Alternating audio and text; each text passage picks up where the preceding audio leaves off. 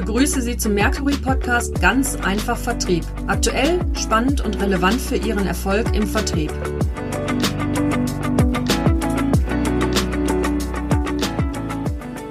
Mein Name ist Markus Redemann und ich freue mich heute mit Professor Dr. Christian Schmitz verbunden zu sein. Wir sind diesmal über, über das Webmeeting verbunden, so wie es halt in der Pandemie aktuell nicht anders möglich ist.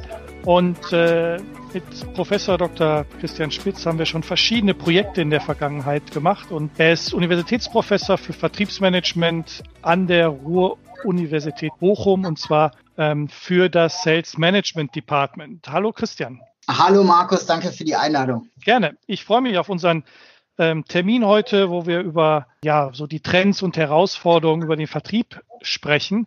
Aber vielleicht erstmal ein bisschen was zu deiner Person. Also vielleicht denken die Hörerinnen und Hörer beim Wort Professor an einen älteren, ehrwürdigen Mann, der seine Theorien diskutiert und Bücher schreibt. Aber ich meine, du bist gerade mal zarte 42 Jahre jung, aber trotzdem schon einer der Ikonen, wenn es um das Thema B2B-Vertrieb in Deutschland geht. Ähm, das liegt sicherlich daran, dass du mit deinem Kollegen Jan Wieseke den ersten Masterstudiengang Sales Management im deutschsprachigen Raum entwickelt hast. Du warst lange Jahre auch Leiter des Kompetenzzentrums B2B Marketing und Sales Management an der Uni St. Gallen und hast dort auch das Programm Sales Driven Company geleitet, also immer sehr praxisnah, was uns natürlich von der Beratungs- und Trainingsseite natürlich immer fasziniert hat, dass ähm, du immer in der Lage warst, die theoretischen Konzepte auch sehr praxisnah und pragmatisch darzustellen. Aber was hat dich überhaupt für das Thema oder an dem Thema Vertrieb so fasziniert?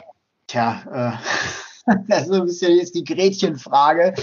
Ähm, ich muss ehrlicherweise sagen, ich äh, komme so äh, äh mit dem Thema Vertrieb, bin ich, glaube ich, das erste Mal in Kontakt gekommen, einfach durch auch unseren elterlichen Betrieb, in dem ich aufgewachsen bin, schon als sag mal, Kind im Schlafanzug, äh, wo wir teilweise auch am Wochenenden schon mal, wo nach einem Kunde kam oder was abholen oder was absprechen wollte. Äh, wo man dann einfach diesen Kontakt hat, wo man gleichzeitig auch so ein bisschen das Mindset drauf bekommt. Ähm, es muss, ich sagen, es war ein Bäckereibetrieb, äh, ne, wo meine Eltern eigentlich sehr klar oder meine Mutter auch sagte, es ist, ne, der erste Kunde kommt, dem sind die Brötchen zu dunkel, der andere, der will die besonders hellen, zu groß, zu klein, zu lang gebacken, zu kurz gebacken, zu länglich, äh, zu gleichförmig äh, und so weiter. Aber ähm, der Punkt ist nicht, welche Brötchen ich habe, sondern dem Kunden auch eben genau dann diese Dinge in den Vordergrund zu stellen, die er eigentlich für sich braucht und auch darauf zu achten und dem Kunden auch zu zeigen, dass man da versucht, ein Stück auf ihn zuzugehen.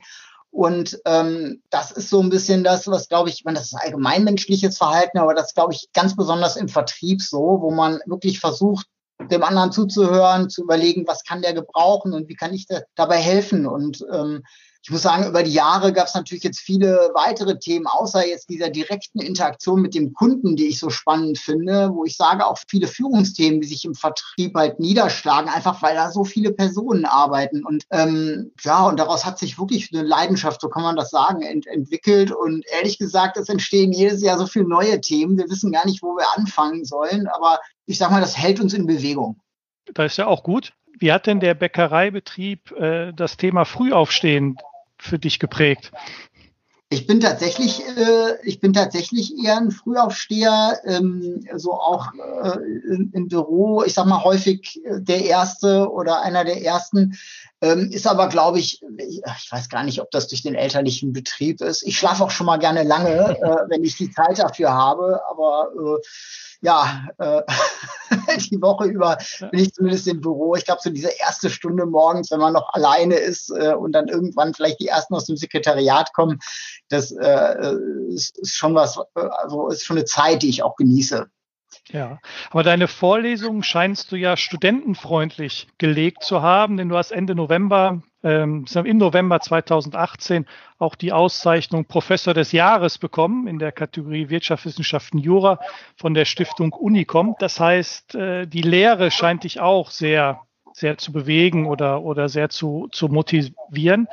Wie sehr hast du denn jetzt im Rahmen der Pandemie die Vorlesungen und Seminare mit den Studenten vermisst?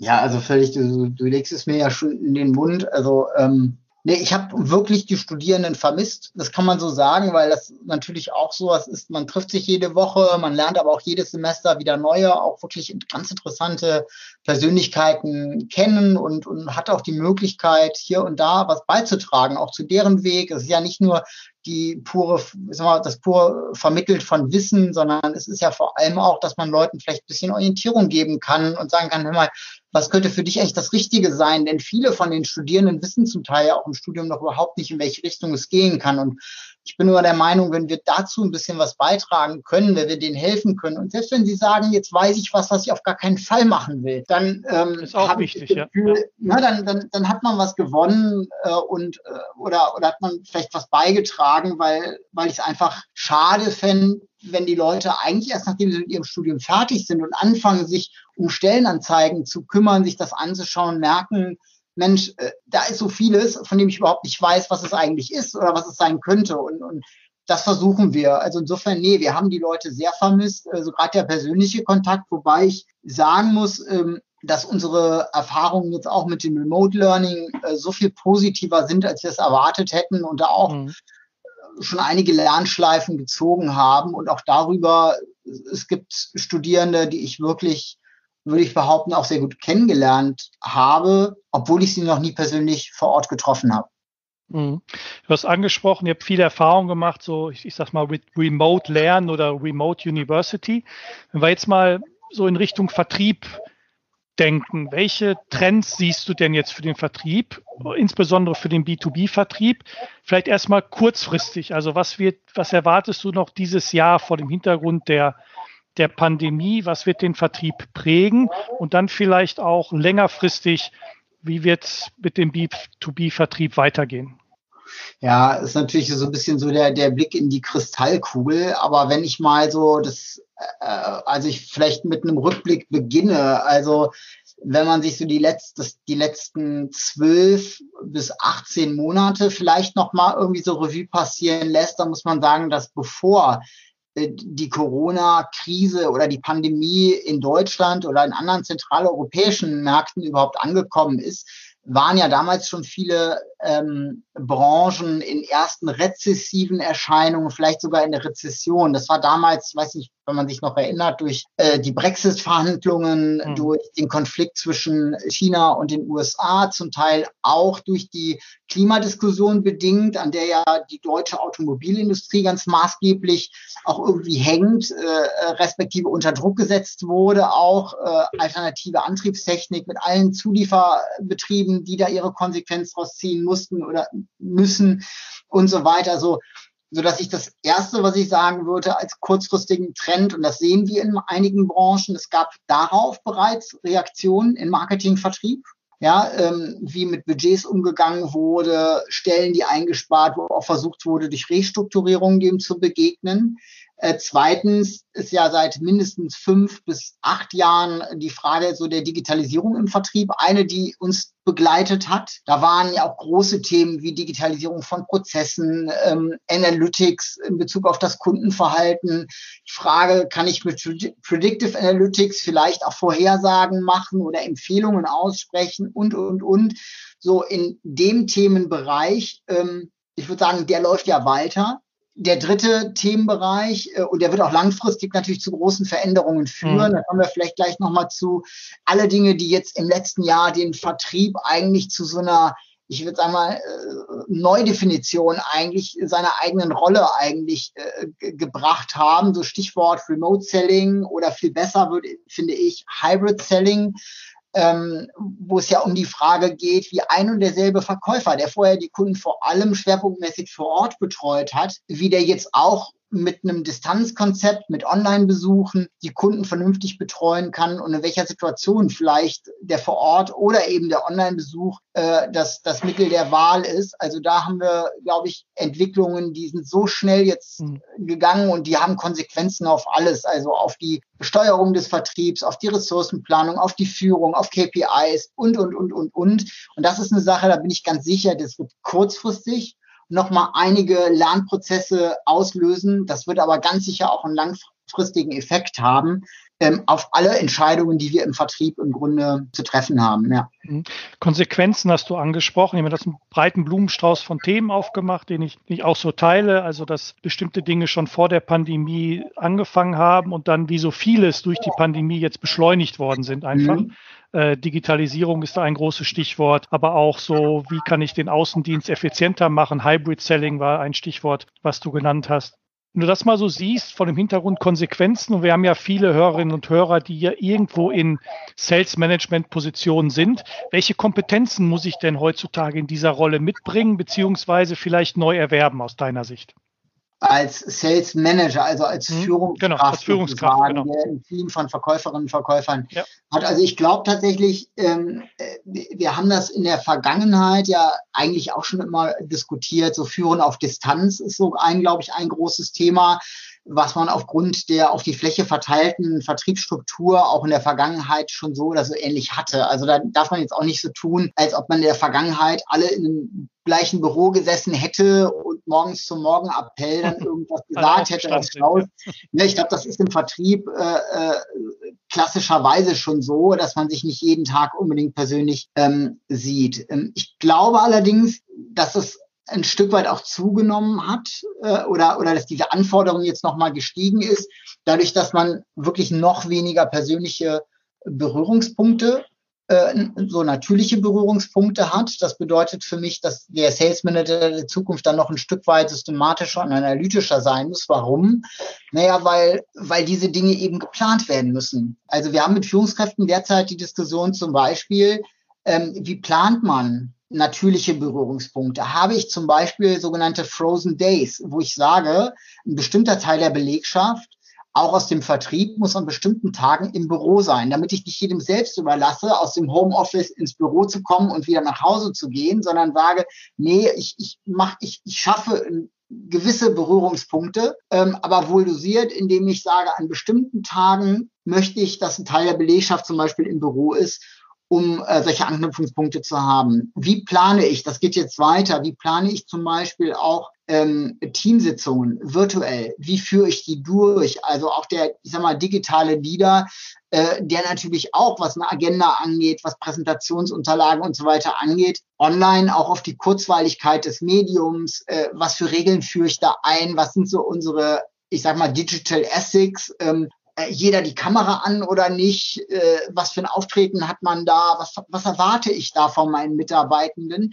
Ich glaube, es ist ein neues Spielfeld und das setzt so ein bisschen auch voraus, dass man so ein bisschen die Neugier und die Bereitschaft hat, da auch auf sich auf das Neue einzulassen und auch auszuprobieren. Und dann aber auch schrittweise zu sagen, was sind vielleicht die Regeln, die wir auf diesem Spielfeld für uns als Company, für uns als Vertriebsmannschaft geben. Und ich glaube, da muss man als Führungskraft so ein bisschen eben diese Flexibilität, aber gleichzeitig auch so die Entscheidungsfreude mitbringen, dann auch schrittweise dieses Feld dann aufzurollen. Ja. Und wenn ich jetzt als Führungskraft an mein Team denke, in welche Richtung sollte ich mein Team von den Kompetenzen her entwickeln, um auf die Herausforderungen, die du geschildert hast, vorbereitet ja. zu sein? Ach, ich würde sagen, also ich meine, diese Frage auch, auch welche Kompetenzen brauchen Verkäufer und so weiter, hat man natürlich, die, die hat man auch schon sehr lange diskutiert. Ich glaube, es kommen so ein paar neue Dinge, zumindest bei diesem Hybrid Selling, kommen halt dazu. Also ich glaube, das erste ist mal so ein Basic, so technische Anforderungen, Systeme und so weiter. Das müssen die Leute aus dem FF beherrschen. Ähm, es kommen aber weitere vielleicht in der Gesprächsführung, in der Art der Präsentation. Also ich kann vielleicht online ein, Gespräch nicht genauso führen, wie ich das bisher beim Kunden vor Ort gemacht habe. Ich kann Dinge nicht genauso demonstrieren, wie ich vor Ort gekonnt habe. Und ich glaube, das heißt auch Gesprächsführung, Präsentationstechnik und solche Dinge müssen diesem Medium entsprechen.